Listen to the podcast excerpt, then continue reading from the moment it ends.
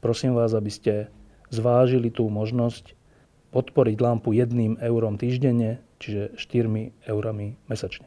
Ďakujem veľmi pekne.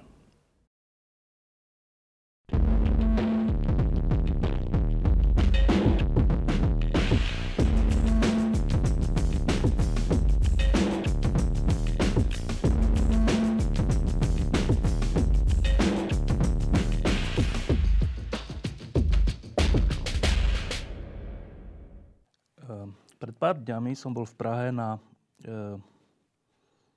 takom festivale alebo koncerte, ktorý pozostal z veľa koncertov pre Václava Havla, a tam sme sa rozprávali potom po tých koncertoch s Žakom Rupníkom a Karlom Schwarzenbergom o tom, že ako je možné, že vo Francúzsku je na vzostupe Le Penová, ako je možné, že v Amerike je na vzostupe Trump a čo sa s tým dá robiť a aká je nejaká najlepšia taktika proti takýmto javom. Ono som rozmýšľal, že často sa takto rozprávame o nejakých veciach, ale menej času máme na to, aby sme rozmýšľali trocha o tom hĺbšom pôvode týchto problémov. O tom, že nie, že či vyhrá Le Penová alebo niekto druhý, a kto sa má spojiť, ale čo sú to za javy? Prečo to tak je? Prečo je svet taký, aký práve teraz je? Ja mám v ruke knihu, ktorá sa o to podľa mňa pokúsila. Je to kniha nášho kamaráta Tomáša Klvaňu a volá sa Fenomén Trump. Poslední vzpoura bílých mužů. Tomáš Klvaňa tu sedí vedľa mňa a ja sa ho teda hneď opýtam, či je táto kniha pokusom pochopiť nie že Trumpa, ale to, kam smeruje západný svet. Je to tak? Je to přesně tak. Je to vlastně snaha vylíčit ty současné děje, které se dějí v západní civilizaci, ale nejen v západní. To se týká i třeba té vyspělé části Asie. Na tom příkladu Trumpa a jiných populistů, co se vlastně děje. A děje se to v politice, děje se to v kultuře, děje se to v civilizačních zvyklostech. Vcházíme prostě do nějaké jiné éry, než ve které jsme byli už jenom třeba před 10 lety. Do éry přelomové, která bude rýsovat takové ty základní parametry naší společnosti na poměrně dlouhou dobu dopředu. No, ještě před pár rokmi som s obľubou hovorieval, že že treba sledovať to, čo sa deje v Amerike, a to od vedy, cez šport až po politiku, lebo to, čo sa tam deje, nás vždy dostihne o 10, 15, 20 rokov. Neviem, či to už dnes platí, či ten svet už nie je tak nejak prepojený, že už to nie je výsada Ameriky určovať tempo a tak, ale predsa len sa to opýtam. Je toto ten Trump, ten jav, že takýto typ politika je nominantom republikánov a je vo finále prezidentského súboja. Je tento fakt predzvesťou niečoho, čo sem dorazí, alebo je to tak, že ten jav je už všade? Já myslím, že to je leckde. V Česku už je. Například my máme podobného politika na Hradě. Miloš Zeman je při všech rozdílech s Donaldem Trumpem velmi podobným typem politika. Je to politik, který nedává důraz na program, ale na osobnost, na negaci, na bičování těch emocionálních pudů a vůbec snahu dostat se přes ty emoce do té politiky. Je to jakýsi postfaktický politik. Všimněte si, že když se podíváte na ty diskuse o politice, třeba spříznivci Trumpa nebo Zemana, někdy i Babiše a celé řady dalších politiků v západní Evropě a jinde, tak pokud se pokoušíte ty oponenty, tedy ty, kteří podporují Trumpa a Zemana a další, přesvědčit prostřednictvím faktů, tak to skoro nejde. Oni prostě nejsou těm faktům přístupní. To znamená, my jsme vstoupili do jakési nové éry. A Trump a Zeman a další, ale i třeba Kaczyński nebo Orbán, jsou jakýmsi symbolem té nové éry. Takže i když Trump třeba prohraje v těch prezidentských volbách, a dnes to vypadá, že pravděpodobně prohraje, protože přeci jen je na takového toho průměrného amerického voliče až moc radikální, až moc nepředvídatelný, až moc klaunský, tak ti jeho voliči nikam nepůjdou. A to je velká část Ameriky. To může být 40-42% amerického elektorátu. Ti voliči prostě neodejdou a samozřejmě se to objeví další politici, kteří se ten elektorát budou pokoušet uchopit zase třeba nějak jinak. Bol nějaký bezprostredný moment alebo príčina, pri ktorej si povedal, tak na toto sa musím pozrieť nejako hlbšie a napíšem o tom knihu? Nevím, jestli to byl jeden takový moment, ale já jsem před několika lety, což celá řada diváků možná bude vědět, se pokoušel vysvětlovat, dostal jsem o to mandát od české vlády, vysvětlovat českým občanům, proč vláda chce přistoupit na tehdejší americko-polsko-českou protiraketovou obranu v České republice a v Polsku. A samozřejmě byla to obrana protiraketová celého kontinentu. V Česku se jednalo o naváděcí radar, který měl navádět ty obranné rakety, ty interceptory na případný útok z Blízkého východu. A já jsem tehdy objel celou Českou republiku, to bylo zhruba před 8 lety, možná už 9. Opravdu jsem objel celou Českou republiku, hovořil jsem s občany ve všech krajských městech, na malých městech a tehdy jsem si uvědomil, že žít v Praze a žít někde jinde je velký rozdíl. A že celá řada těch lidí, i když jste se s nimi bavili buď na těch mítincích, třeba v různých kulturních domech a v sálech, anebo potom. My jsme chodili s různými starosty a občanskými aktivisty na pivo. Celá řada těch lidí prostě není přístupná normální argumentaci. To došlo tak daleko, že třeba té hlavní protikampaně proti radaru se v Česku ujala skupina, která se tehdy jmenovala Nezákladná. Ta skupina existuje dodnes. Tehdy skupina Nezákladnám byla braná téměř jako hlavní oponent vlády, médií v České republice. A absurdní věc na té skupině, nebo na té skupině je mnoho absurdních věcí, jsou to prostě radikálové. Jedna z věcí, která je na nich absurdní, je, že celá řada těch lidí z téhleté skupiny věří, že Spojené státy v roce 2001 na sebe útočili sami. Že ty atentáty jsou výsledkem jakési konspirace, alespoň některých lidí v tom americkém státním aparátu proti Spojeným státům, tak aby vlastně ta Bushova vláda potom mohla rozpoutat ty války na Blízkém východě. Tehdy jsem si uvědomil, že začínáme vstupovat opravdu do velmi zvláštní politické situace. No a ten pocit sílil v okamžiku, kdy nastoupil Miloš Zeman a byl zvolen Miloš Zeman, kdy nastoupil Andrej Babiš se svojí stranou, lze-li to tak vůbec nazvat, protože ona to vlastně ve skutečnosti žádná politická strana není. Je to jeho skupina, kterou řídí jako téměř podnikatel a manažér. A bez jakéhokoliv politického programu vyhrál dvoje volby, nebo téměř vyhrál dvoje volby. Nedávno vyhrál ty další, ty krajské a je velmi pravděpodobné, že uspěje také v těch příštích volbách v roce 2017. Zatím jsem neviděl žádný seriózní program ze strany ANO. To je podobné jako Trump. Trump nemá žádný seriózní program. Dokonce není jasné, jestli věří tomu či onomu, protože například byl pro iráckou válku a byl proti ní. Byl pro potraty a byl proti nim. A takto bychom mohli pokračovat. Tam nejde o program, tam jde o symbol jakéhosi povstání proti elitám. No a teraz k samotnej tej knihe. V kontexte teda, že ten jav menšej váhy faktov a väčšej váhy, a to sa budem pýtať, čoho? Emócií alebo čoho? Je nielen v Amerike, aj v Európe, aj všelikde inde, ale tak začneme tou Amerikou.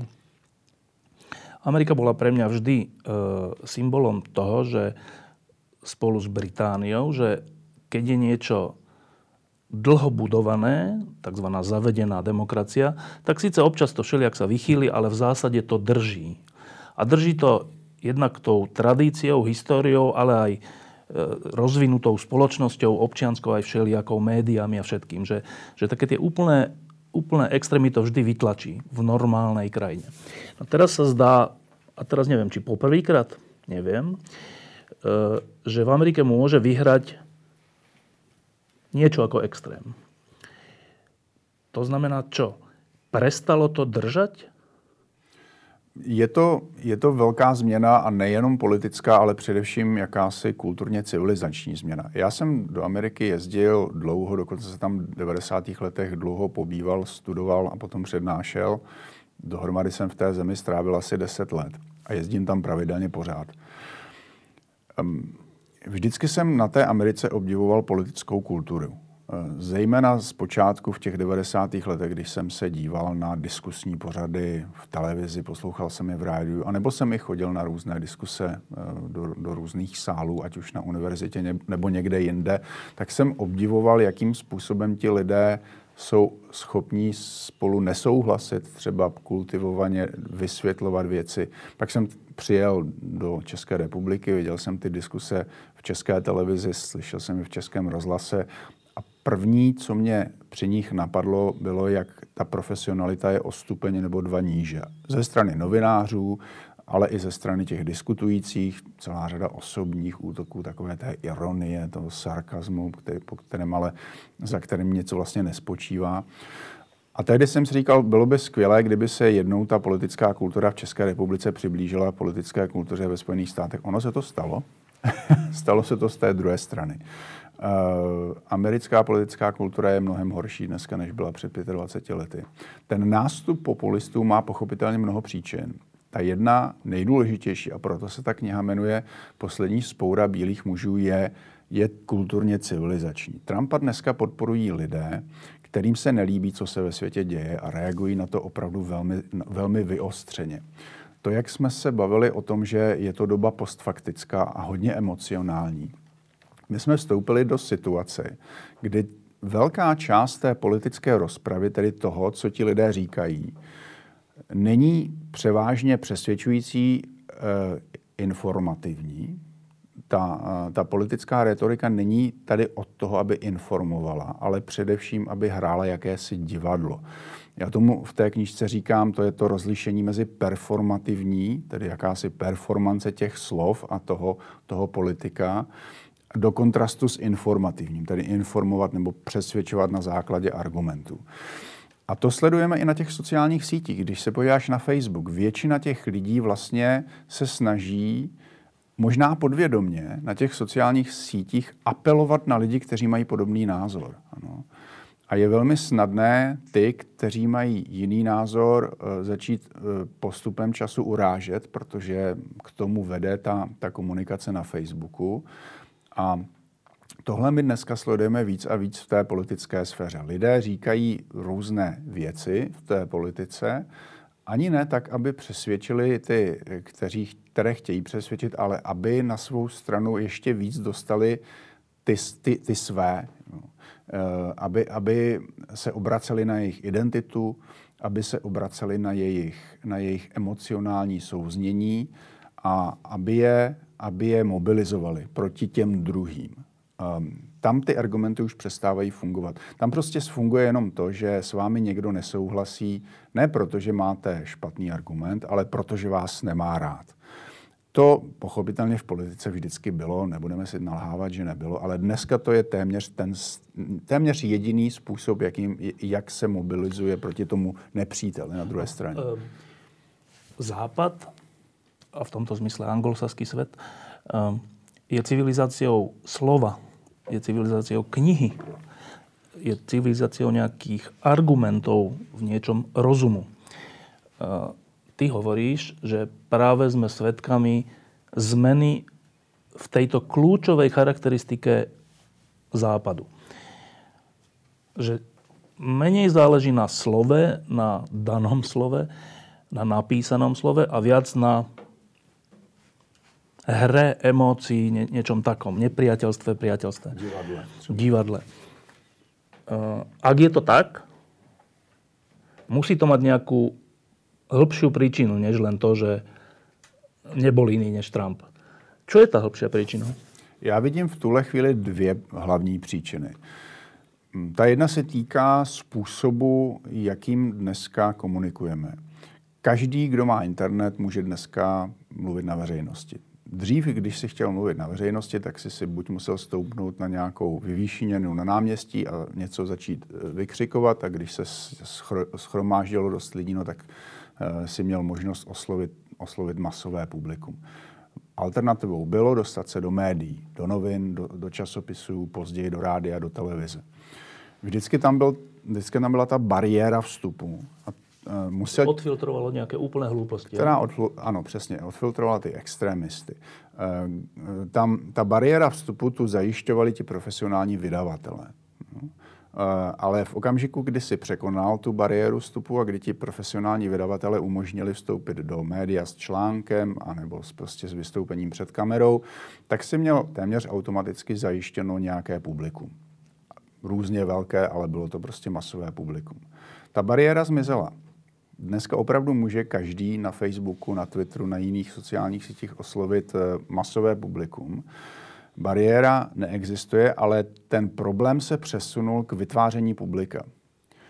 Každý může mluvit, ale tím pádem je tam obrovská konkurence mezi profesionály a amatéry, mezi médii a jednotlivci, mezi těmi, kteří se snaží prodat nějaké zboží a těmi, kteří chtějí být zvoleni a tak dále a tak dále. Ta konkurence je opravdu obrovská. A co tedy dělat v té konkurenci hlasu? Ty musíš zaujmout a vybudovat si publikum. A tím nejjednodušším způsobem, jak zaujmout a vybudovat si publikum, je emocionální vyjádření. Sázka na emoce, zejména negativní emoce a leckdy i na extremistický výpad. A to vidíme, že od toho roku 2006, kdy Facebook opustil hranice univerzitního prostředí a středoškolského prostředí a vydal se do světa a vlastně postupem času téměř dobyl svět. On nedobyl celý svět, že třeba není v Číně, ale celá zeměkoule je dneska vlastně obepnuta různými druhy sociálních sítí. Lidé si zvykají na to, jaké to je diskutovat na sociálních sítích. A tohle to začíná tu naši debatu, tu naši veřejnou rozpravu měnit. Lidé se snaží na sebe upozornit, jak říkám, nejjednodušším způsobem je emocionálně. No a politikové se tomu začínají přizpůsobovat. Trump je úplně geniálním příkladem toho, jak oslovit velké množství lidí, protože on je hvězdou těch reality show, těch televizních programů, které také vlastně vznikly v 90. letech a které ho zachránili před zapomněním. On, málo kdo si na to vzpomene, ale v 90. letech se téměř dostal do bankrotu. I 4 jeho společnosti zbankrotovaly v roce 95, ztratil asi $1 miliard. A na vrchol se vrátil pozvolna, především přes to, že se mu podařilo uspět v té televizní branži, protože se najednou ukázal jako velmi vděčný hlavní hrdina těch reality show. Minimálně ty 2 jeho programy, Celebrity Apprentice, což je učeň celebrita, a Apprentice, což je učeň, to jsou takové programy, kde mezi sebou soupeří lidé v různých podnikatelských projektech, on je sleduje a potom to vyhodnocuje. A ty nejslabší vždycky vyhodí. Řekne jim, že jsou propuštěni. Na tom on si znovu vybudoval slávu, vybudoval si značku a tím pádem vydělal spoustu peněz. On vstoupil do té nové éry, už velmi dobře připraven na to oslovovat to publikum. Tak to je ta kulturně civilizační podhoubí. Někteří lidé dokonce tvrdí, někteří experti říkají, že to je podobný zlom, tady ten Facebook, sociální sítě a všechno to další, co umožnilo všem publikovat. Jako když v polovině 15. století Gutenberg vynalezl knihtisk. Že najednou se už ty knížky nemusely psát, ale dali se tisknout, to znamená, všechno se to zlevnilo a to nám postupem času dalo literaturu, ale zároveň nám to dalo také osvícenství, emancipaci člověka na určitém způsobu náboženství a tak dále. Někteří lidé dnes hovoří o takzvané post-Gutenbergovské éře, tedy že vlastně dneska už nikdo nepotřebuje ten knihtisk, ale může publikovat sám. A tím pádem vlastně se snaží zaujmout, vytvořit si to publikum sám, tak, jak umí. Čiže to, čo si teraz povedal, je jeden z tých 2 dôvodov nejakých. Teraz iba ho skúsim pomenať. Teda vlastne technologická vec spôsobila zmenu morálneho správania ľudí? Umožnila a posunula tu změnu morálního jednání lidí a tou druhou příčinou, jak ji vidím, je krize elit, která se především projevila v té krizi finanční a hospodářské v roce 2008-2009, kdy najednou americká vláda zachránila od bankrotu celou řadu bank. Oni tady nechali třeba padnout Lehman Brothers, ale ty ostatní zachránili. Dokonce se zdá, že zachránili spoustu z nich proti jejich vůli, to znamená, vnutili jim ten záchranný balíček, aby to uklidnilo trhy a celá řada těch bank to vlastně ani nepotřebovala. Ale tímto způsobem skutečně pravděpodobně americká vláda odvrátila pád celého systému.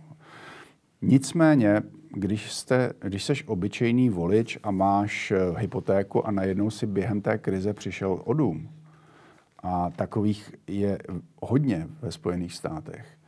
Když si spořil skoro celý život na svůj důchodový účet a najednou zjistíš, že ten důchodový účet vlastně téměř zmizel kvůli té krizi. A zároveň vidíš, že americká vláda zachránila ty banky před krachem a ti bankéři a manažeři si vlastně nedokážou odpustit ani své roční bonusy, které jsou někdy prostě v desítkách milionů dolarů. No tak to pochopitelně vede k velké naštvanosti a ke krizi toho systému. K tomu se přidalo to zacyklení politických elit, které dneska minimálně 10 let ve Spojených státech existuje. Tam se republikáni a demokrati nejsou schopni dohodnout téměř na ničem, takže ta politika je zablokovaná. A lidé jsou vlastně dneska tím víceméně nejen naštváni z toho, ale jsou zhnuseni tady tou situací a reagují na těch sociálních sítích, ale dneska víc a víc prostřednictvím svých politických zástupců proti systému. To není útok jenom na stranu, která se jim nelíbí. Je to útok na elity jako takové, na demokratické i republikánské. Čiže pomenoval si dve príčiny, ktoré podľa teba viedli k tomu, že zjednodušene povedané vyhráva alebo do popredia sa derie Trump a podobní politici. Jedno je, že technologická vymoženosť, technologická zmena, tam by som si vedel predstaviť ten hlbší dôvod v tom, že tá zmena dala ľuďom príliš silné pokušenie hovoriť aj hociakú blbosť, a že to pokušenie bolo príliš silné, podľahli sme tomu a teraz nesieme si svoje dôsledky. To dáva nejaký zmysel. Ale že zlyhanie elít. Ja s tým súhlasím, že je problém, že vidíme nejakú krízu elít všade, ale tam to ešte stále nie je vysvetlenie. To je len popis, že áno, správajú sa takto, v kríze sa správali zle, urobili zlé rozhodnutia, nechali manažerom ešte navyše bonusy, hoci spôsobili tú krízu a tak. Ale čo je príčina tej krízy elít? Kde sa to vzalo? Zrejme to teda tiež nebolo z ničoho nič. Když se podíváš na to, jakým způsobem dnes funguje moderní ekonomika a vlastně čím dál tím víc také moderní politika, tak dochází k integraci, globální integraci, zejména těch trhů, ale i některých důležitých politických rozhodování. Evropská unie je toho zářným příkladem. A tahle ta integrace, ať už politická nebo ekonomická, sebou také nese tu kulturní. Vidíme víc a víc lidí se stěhovat z jednoho místa na druhé, pracovat v jiných zemích, studovat jinde. Ty kultury se začínají mísit a začínají se mísit rasy, náboženství a to ovlivňuje ty domácí kultury. To znamená, ve Spojených státech je víc a víc přistěhovalců. V Kalifornii a v Texasu už dneska nejsou Běloši víc než 50% obyvatelstva. Ve Spojených státech se tohle může stát celkově někdy kolem roku 2040. Je tu nástup lidí, kteří vypadají jinak, mají jiné kulturní zvyklosti a s tou uprchlickou krizí tohle akceleruje také v západní Evropě. A je tady velká skupina lidí, zejména reprezentovaná bílými muži, kteří jsou, nebo aspoň se cítí být pod tlakem té obecné kultury, protože když se třeba dneska, když studuješ na americké univerzitě, tak první, co se dozvíš, je, že za všechno zlé v naší civilizaci může bílý muž. Na tu generaci otců zakladatelů Spojených států, kteří levicoví intelektuálové pohlížejí jako na generaci otrokářů, kteří utlačovali otroky a na tom si vlastně vybudovali tu svoji politickou pozici. Je to jakýsi neomarxistický nebo postmarxistický pohled na tu historii, který je ale velmi, velmi prominentní na těch západních univerzitách.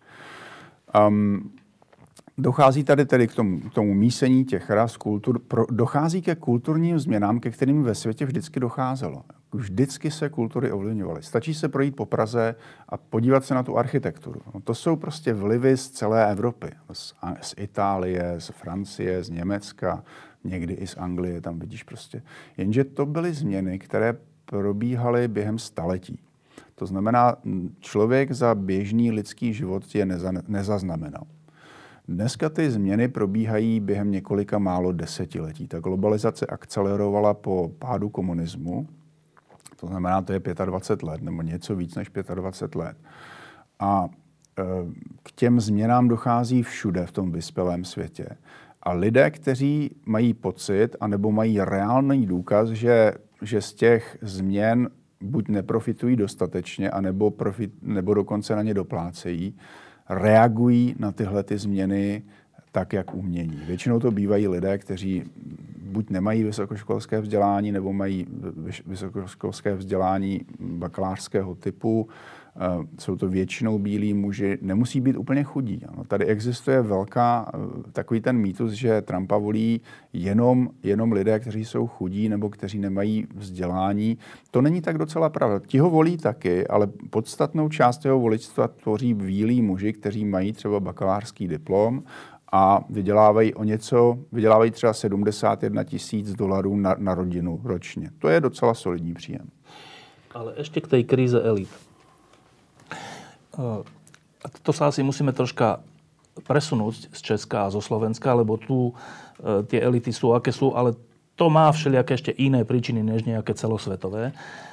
To ešte nejako súvisí s našou minulosťou a s komunizmom a so všeličím. Ale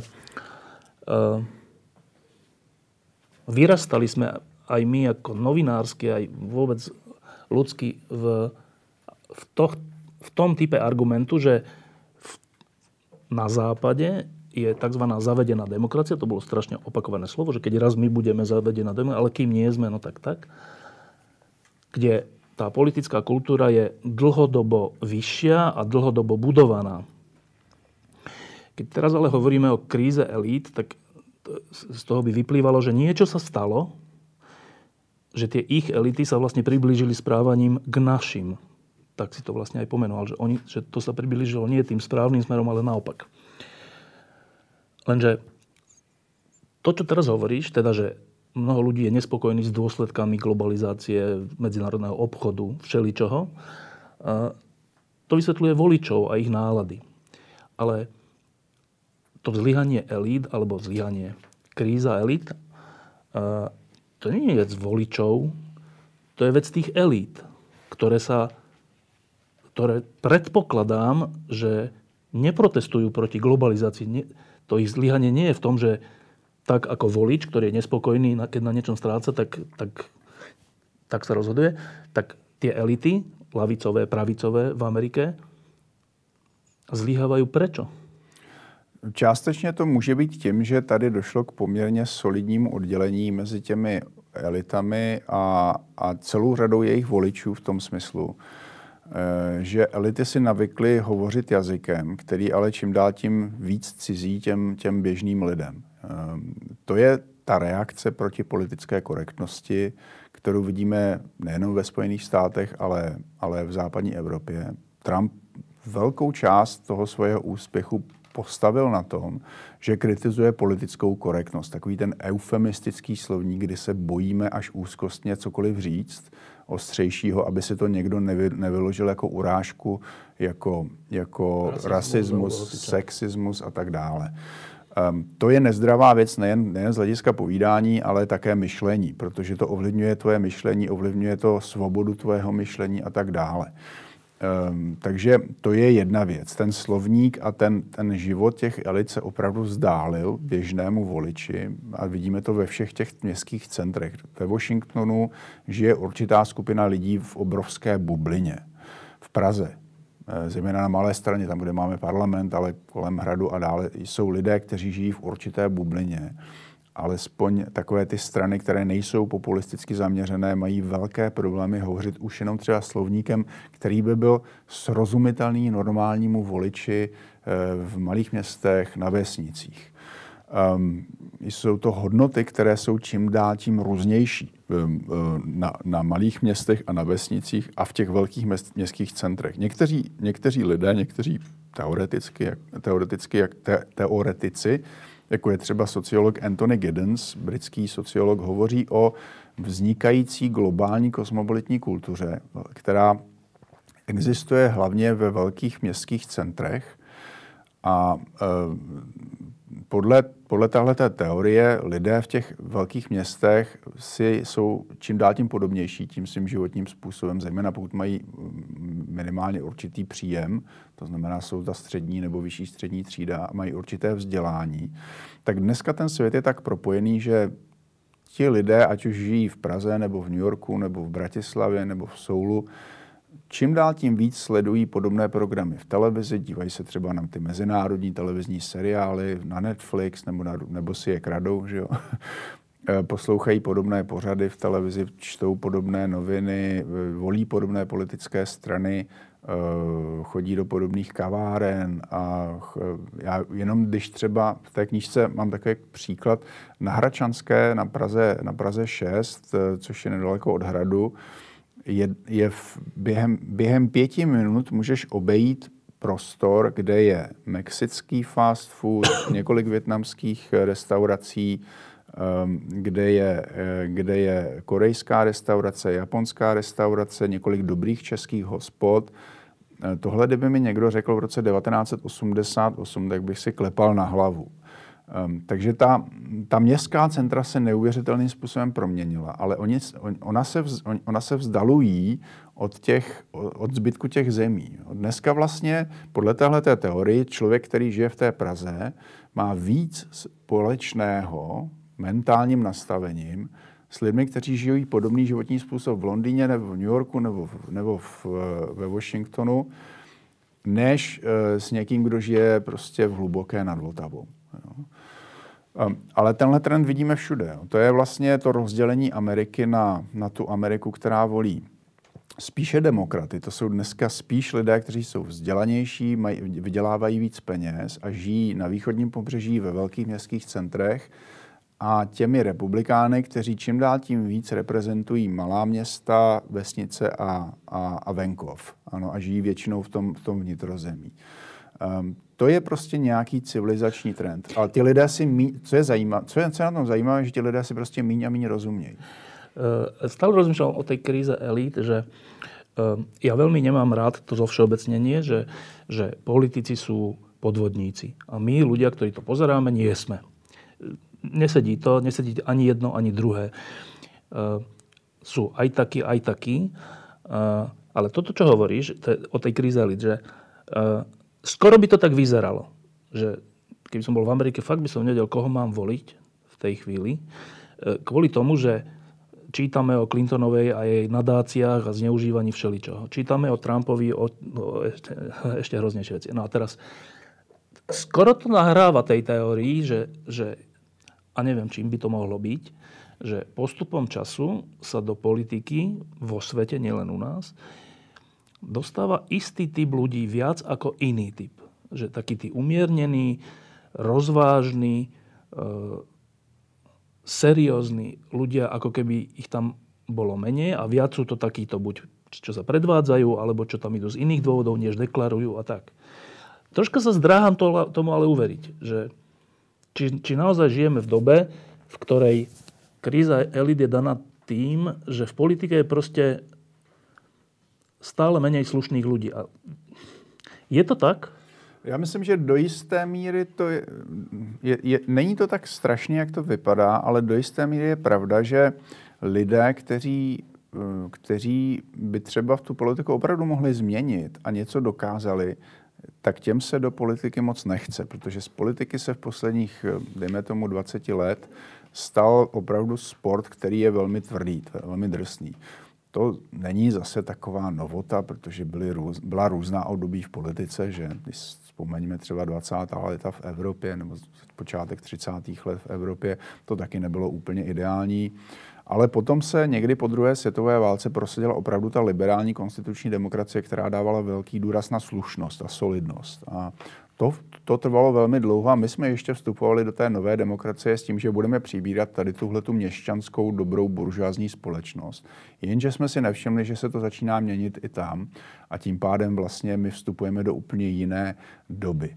Takže tím, že ta politika je drsnější, že je tam najednou prostě daleko víc lží a osobních útoků a ta mašinérie za tou politikou je tak dokonalá, že na vás lecos najde a každý prostě má nějaká slabá místa. Spoustě lidí se prostě do té politiky nechce. A ještě jsem chtěl říct tohleto. Protože do té politiky je dneska opravdu vidět a je daleko transparentnější, to slovo nemám rád, ale hodně se používá, to znamená je průhledná, že vidíš kvůli těm sociálním sítím a jiným informačním zdrojům do té politiky daleko víc, než jsme viděli před 30 lety. Tak i ti lidé, kteří jsou vlastně ti kladní hrdinové, tak jsou pochopitelně, což my dobře víme, protože to je ten katolický pohled na svět, nedokonalý a chybující. Že? Ale ty chyby a nedokonalosti v minulosti nebyly tak vidět. A dneska prostě jsou, že?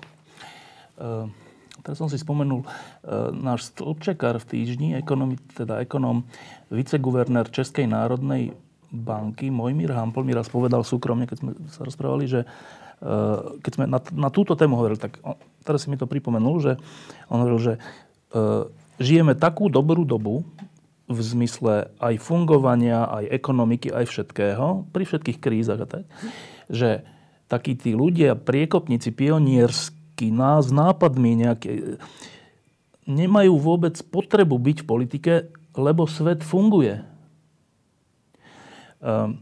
A že také typy prichádzajú vtedy, keď je kríza, keď treba bojovať, keď treba niečo ťažké presadiť, alebo proste keď sa treba nejako morálne postaviť, alebo tak. A tak z nadhľadu on si myslí, že tá doba, to bolo pred pár rokmi, že tá doba ešte nenastala, možno, že práve nastáva. Ale teda môže to byť tak, že preto je vo verejnom živote toľko menej kvalitných ľudí, lebo tí kvalitnější nemají tu potřebu, lebo však všetko v zásadě funguje.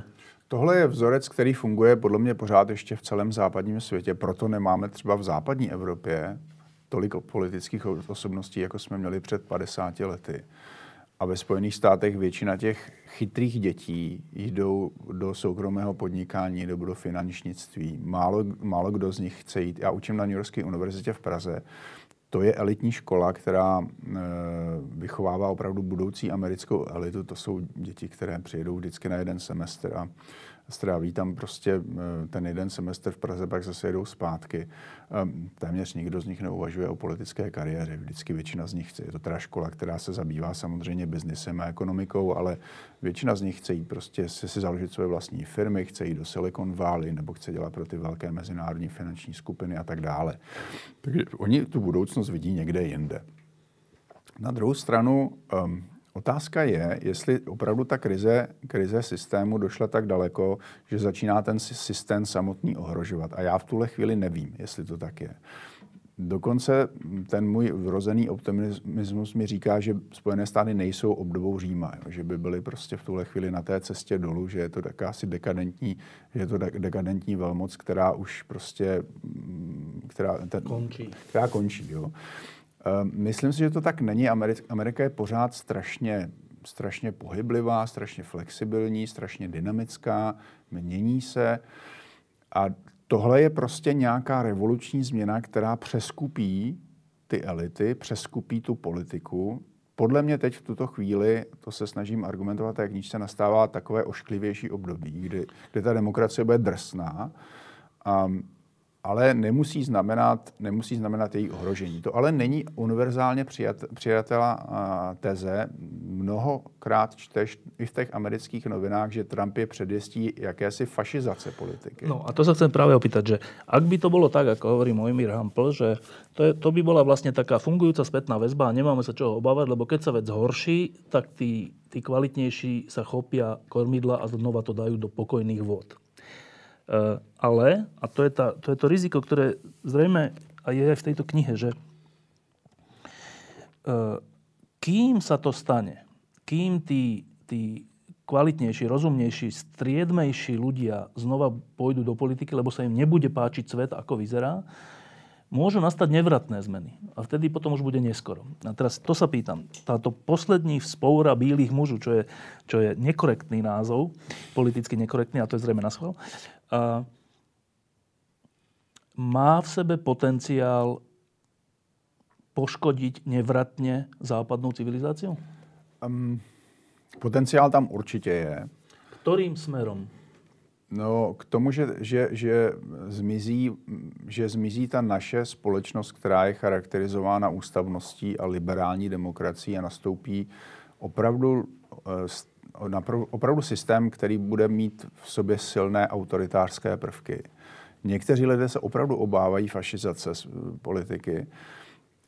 Trump není toho dobrým příkladem, protože on není žádný ideolog. On je prostě narcis, který se vyžívá v tom svém vlastním egu a nevede žádnou ideologickou spouru. Ale může přijít opravdu někdo, kdo se toho chopí ideologicky a kdo zaútočí na základní pilíře liberální konstituční demokracie. Takže tam se zdráhám říkat, že to možné není. Na druhou stranu je docela možné, že pokud bude poražen, což je pravděpodobné, tak ta jeho porážka bude signálem k nějakému protiútoku těch liberálních elit, které se ale musí naučit komunikovat s těmi normálními lidmi, kteří volili Trumpa. A to bude obrovsky těžká věc, protože, jak jsem říkal na začátku tohoto rozhovoru, ten rozhovor se dneska vede strašně obtížně v té postfaktické době, protože navzájem si ti lidé špatně rozumějí. Keď rozmýšľam nad tým, že čo sa vlastne deje, tak deje sa asi toto, že ľudia, keby som to zjednodušil, ľudia sú nespokojní so svojimi elitami, politikmi, politickou triedou pre ich reálne chyby. A ako protest volia ešte horších. Já jsem teď četl takový hezký příměr. Je to jako když vám smrdí odpadní roura v kuchyni a vy se rozhodnete, že řešením je projet tou kuchyní bagrem. No. Jo. Je to jako ten lék, který oni si myslí, že je lék, je pochopitelně jako daleko horší než ta nemoc. No a to by... O čom to hovorí? Stratili sme pod seba záchovy, stratili sme schopnosť rozlišovania, veď keď som s niečím nespokojný, tak robím niečo, čo to napraví, niečo to ešte viac pokazí. Čiže to, čo sa deje, je to znechutenie sú dve veci. To znechutenie je natoľko vážne, že ľuďom je už úplne jedno, koho volia? Celá řada lidí, kteří Trumpa podporují v Americe, a předpokládám, že je to tak i v západní Evropě, u těch pravicových populistů, toho Trumpa nemusí moc mít ráda. Dokonce některým leze na nervy a neobdivujou ho, ale přesto prostě chtějí do toho systému hodit bombu, protože prostě jsou tak znechuceni, že prostě ho chtějí zbořit. Jo. To je prostě problém, to je problém toho systému a bude otázka, jestli si ten systém s tím vlastně bude moc nějakým způsobem vůbec vypořádat. Vem si, že demokracie stojí na jakési konkurenci ideí. Říká se tomu tržiště ideí. Je to věc známá už od Johna Miltona, ale to slovo tržiště ideí se poprvé do toho sousloví objevilo někdy v 50. letech minulého století. Ta idea tržiště ideí je taková, že v té konkurenci nakonec vždycky vyhraje ta nejlepší. Ne třeba hned, lidé se můžou splést, můžou zvolit šarlatána, ale protože je tady ta svoboda, tak nakonec to poznají. Jo. Takže tam je jakýsi tak sebeopravný mechanismus, korektiv, který nakonec zajistí, že ten systém zase vyprodukuje něco kvalitního. My teď zjevně, měli by vyhrát Trump, žijeme v tom omylu. Jo, že vlastně ten systém vyprodukoval něco, co je zjevným omylem a škodí tomu systému. A teď se vlastně ukáže, jestli ta teorie funguje. Jo, jestli opravdu jako během toho dalšího cyklu lidé poznají, že tohle je opravdu slepá cesta, nebo ne. Tie signály, o ktorých by sa dalo hovoriť, už len keď dostaneme tu v Čechách, v Česku a na Slovensku, tak vidíme, že ľudia si zvolili u vás Zemana a potom si ešte zvolili Babiša a teraz to je už strašne veľký konflikt záujmov, ktorý on má. Napriek tomu rastie, ešte aj v tých voľbách má viac percent a tak. Veľmi podobné Trumpovi. Ne úplne to samé, ale... No uvidíme, že či nastane ten bod, keď si ľudia povedia, tak toto už je prehnané, toto už je príliš a vráte sa späť. No a to je tá vlastne posledná téma, jedna z posledných otázok, že trend vidíme v Rakúsku, možno vyhrá extrém, neviem. Vo Francúzsku možno, v Amerike možno. Veľké slovo v Británii mal Farage. Úplne čudné veci. Vidíme to. Troška sa toho hrozíme, troška o tom rozprávame, ale asi treba hlavne konať. Ak sa tomu neurobí nejaká prietrž, nejaká prekážka, nejaký protitlak, tak to bude stále horšie. Lenže to sa ľahko povie, že konať. Neviem, či si v tej knihe či tam hovoríš aj o tom, že o lieku. Čo by mala tá normálna časť sveta, normálna časť spoločnosti jednotlivých, tí slušnejší, alebo striedmejší, alebo teda rozumnejší ľudia, čo by mali robiť, aby sa svet neprepadol do trumpizmu? Já tam trochu naznačuju, že to nejhorší, co můžeme udělat my, kterým záleží na liberální konstituční demokracii, je jim ustupovat. Nebo se s nimi spojovat do nějakých koalic za účelem získání politické moci. A nebo třeba za naivní představou, že je budeme civilizovat. To je velká chyba celé řady republikánských politiků, kteří se s tím Trumpem spojili a naprosto zřetelně už od minulého roku věděli, co on je zač. No ale prostě buď z utilitárních důvodů, to znamená, že se báli, že prohrají svoje volební okrsky, anebo z takové té naivní snahy ho vlastně nějak kultivovat se s ním spojili nebo minimálně nešli proti němu. Já si hrozně vážím lidí, jako je Bill Kristol z takového toho časopisu Weekly Standard nebo z toho celého zavedeného časopisu National Review, kteří se okamžitě postavili, ti intelektuálové v té republikánské straně, se okamžitě postavili proti Trumpovi. A stálo je to opravdu spoustu problémů a odřeknutých předplatných ale oni si stáli na svém a dnes prostě se ukazuje, že měli pravdu, že ten Trump skutečně zavedl tu republikánskou stranu do strašného problému. A teprve teď se od něj téměř všichni z toho vedení odklonili. No, tam ještě už iba Giuliani pri něm stojí. Giuliani a Christie jsou ještě pořád s ním, ale vlastně skoro celé to vedení se vlastně distancovalo od něj. Čiže to je jedna věc, že nespájat se, ale to je iba, že čo nerobiť a čo robiť. Postavit se jim. Myslím si, že a to i za cenu, že třeba prohrají následující volby, protože si myslím, že je potřeba zcela zřetelně dát najevo, že existují nějaké hodnoty, na kterých neexistuje kompromis. A trvat důsledně na dodržování těch hodnot. To znamená, je docela možné, že liberální strany dnes jsou v defenzívě a že budou prohrávat volby v západní Evropě, ve střední už několik jich prohrálo a v Americe možná. Ale je důležité prostě na těch hodnotách trvat a potom tedy v té opozici velmi tvrdě kontrolovat, co ta vládní většina dělá, jestli především nemění ten systém.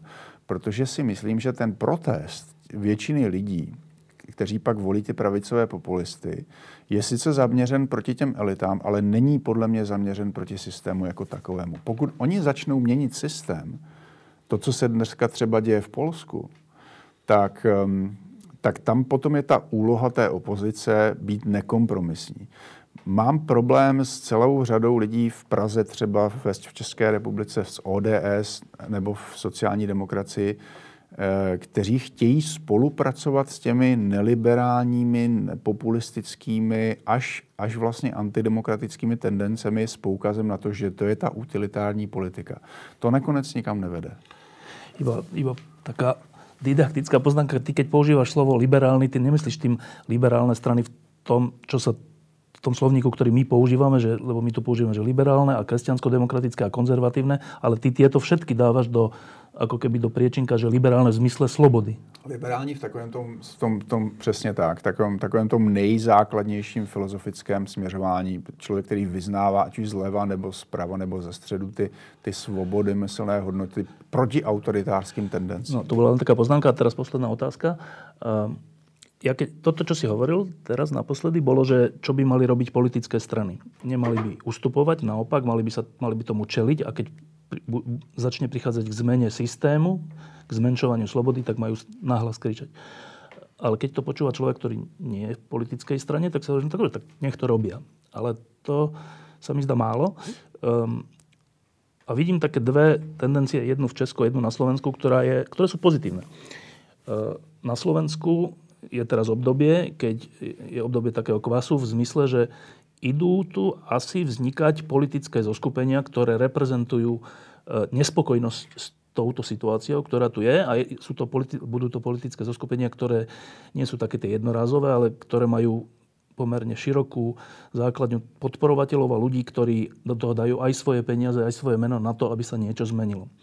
Jedna bude okolo Richarda Rybnička a druhá bude okolo podnikateľov, hovorí sa tomu ESETu, ale není to iba ESET, sú to rôzne firmy. V Česku vidím tú iniciatívu, keďže mnoho ľudí je nespokojných s tým, akého máte prezidenta, tak vidím iniciatívu ľudí, ktorí sa spájajú a rozmýšľajú, ako tomu čeliť. Až do tej miery, že hľadajú kandidátov a súťaže tak. A tieto dva príklady mi hovoria, že možno, že tá spätná väzba predsa len funguje, že to predsa len vyvoláva akciu. Nie len znechutenie a nadávanie, ale nejakú akciu. A to je tá posledná otázka. Cítiš to tak, že tieto a iné prejavy občianskej spoločnosti, médií, všeličoho, nezávislých médií, ktoré vznikajú, by mohli byť tým prejavom toho, že predsa len sme úplne neohlúpli a predsa len sa to podarí zvrátiť? Já myslím, že jo, já jsem v tomhle optimista. Nemyslím si, že bychom byli na cestě k zániku. Zároveň to nechci podceňovat, to nebezpečí je velké. Ta kroměřížská výzva, o které si mluvil, navzdory různým posměškům pražských intelektuálů dneska objíždí republiku, dělá diskuse s občany, s aktivisty v regionech, snaží se hledat toho nejvhodnějšího kandidáta nebo ty nejvhodnější kandidáty pro prezidentské volby. Ale není to jenom toto. Já se angažuji například v jiné iniciativě, které jde o to, aby existovala co největší pluralita mediální v České republice. Jak víš, velká většina českých médií patří dnes velkým podnikatelům, kteří mají také politické zájmy. Takže tam je konflikt zájmu. Není to jen Babiš, ale jsou to další.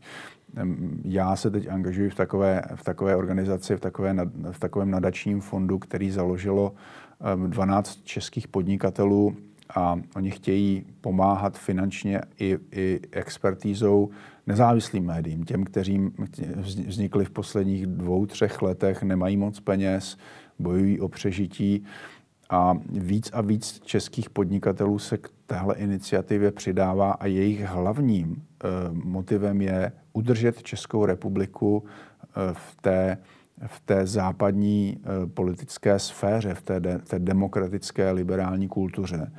Protože to je vlastně specifikum střední Evropy, že tady nejde jenom vlastně o ohrožení té liberální ústavnosti, ale jde o odklon střední Evropy, Česka, Slovenska, Maďarska od západu a směrem prostě k tomu putinismu. Že? Někteří politici, včetně Václava Klause a dalších, jako oni dnes Putina obdivují, že? Jako jakousi cestu kupředu, že? Což je neuvěřitelná absurdita. To je opravdové probuzení občanské společnosti. Rozdíl na tom, česká občanská společnost za posledních 10-15 let se občas vždycky v těchto krizových momentech probouzela, ať už to byla televizní krize nebo další. Rozdíl je ten, že v tuhle chvíli se k ní začínají přidávat i podnikatelé, což je pozitivní. No, najednou by tam mohlo být celkem jako dobré zázemí pro tu organizační práci, pro hledání těch politických talentů, pro pomoc médiím a tak dále. A něco podobné je vlastně vidět na tom příkladu, který si zmiňoval i na Slovensku. Začali jsme Amerikou a tak ňou aj skončíme, lebo ide ako hlavný príklad je ten Trump. Ja som tam nedávno bol a na schvál som si kúpil všetky týždenníky, mesačníky zľava aj zprava, aby som pochopil, že jak toho svojho alebo toho druhého kandidáta popisujú. A zistil som takú niečom aj potešiteľnú vec, že tie konzervatívnejšie týždenníky, mesačníky boli voči Trumpovi veľmi kritické. Že nebolo to tak, je to náš kandidát, tak zavrime oči a akože naopak bolo to, že veľmi kritické. Menej kritické už boli tie demokratické voči Clintonovej napriek jej všelakým chybám. To tam je ešte skôr také, že musí to vyhrať a zavrime oči. Ale teda to samotné, že médiá, mienkotvorné médiá správnym spôsobom popisujú situáciu, bez ohľadu na to, že je to v úvodzovkách náš kandidát, ma potešilo. Že to je prejav niečoho zdravého, ktoré tam pretrváva. Ty tú Ameriku poznáš ešte viac. Vidíš aj tam niečo, ako tu je kromnečírska výzva a my tu máme všeličo, ale že vidíš aj tam nejaký ten pozitívny protipohyb? No v politické sféře zatím ne, protože ten Trump je opravdu jakýmsi šokem v tom systému. Vlastně dlouho on vyhlásil tu kandidaturu před rokem a čtvrt. A dlouho, a to znamená třeba až někdy do začátku tohoto roku, do začátku těch prvních primárek, si velká většina komentátorů, ale i těch insiderů myslela, že to je přechodná věc a že on splaskne, že to je prostě bublina, která přejde.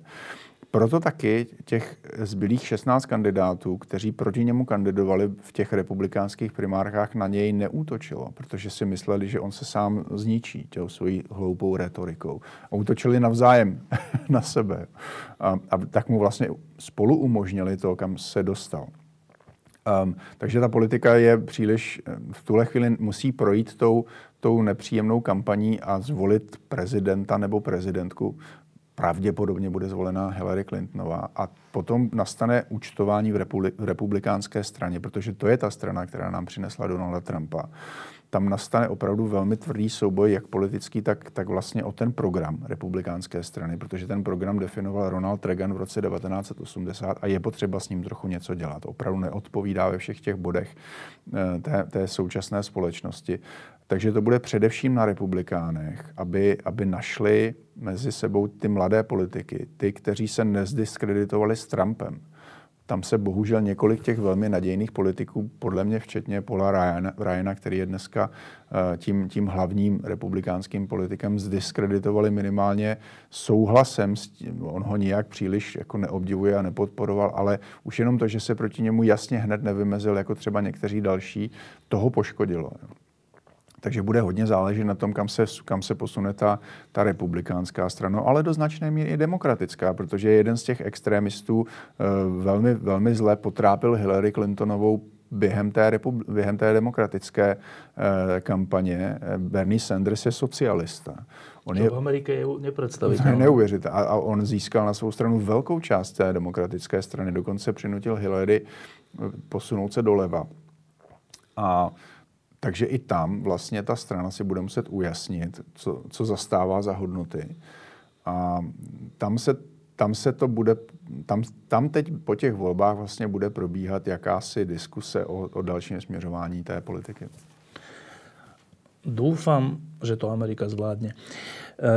Ďakujem Tomášovi Klvaňovi, že meral cestu z Prahy kvôli tejto relácii a vrelo odporúčam túto knihu. Fenomén Trump. Poslední vzpoura bílých mužů. Ďakujem pekne. Ďakujem moc. Teraz ideš na otočku domov? No, na vlak. Rovno. No. Sme ťa vyťažili? Za? Měl bych vyhrať. Ja ťa zoberiem. Jo, to si žurnej. Je niečo v tej Amerike, okrem politických strán, no, takovýhle hnutí zatím ne, jo, ale oni jsou prostě totálně absorbovaní tou volební kampaní. Ono to vypadá, že bude možná nejvyšší volební účast v dějinách. Což bylo jako velmi, velmi zajímavé, že byla obrovská v roce 2004 hned po 11. září a pak byla obrovská v roce 2008 kvůli Obamovi. A teď se dokonce spekuluje, že by jako tahle volební účast mohla... A to navzdory tomu, že oba dva ty kandidáti jsou absolutně nejméně populárníma kandidátama v té vůbec v dějinách. No ale jak, jako, já přemýšlím, jestli tam je nějaká takováhle občanská iniciativa. Vlastně, ale ne, to já myslím, že by vznikla v okamžiku, kdyby vyhrál Trump, jo. Že něco takového prostě jako ta kroměřížská výzva, jo. Nebo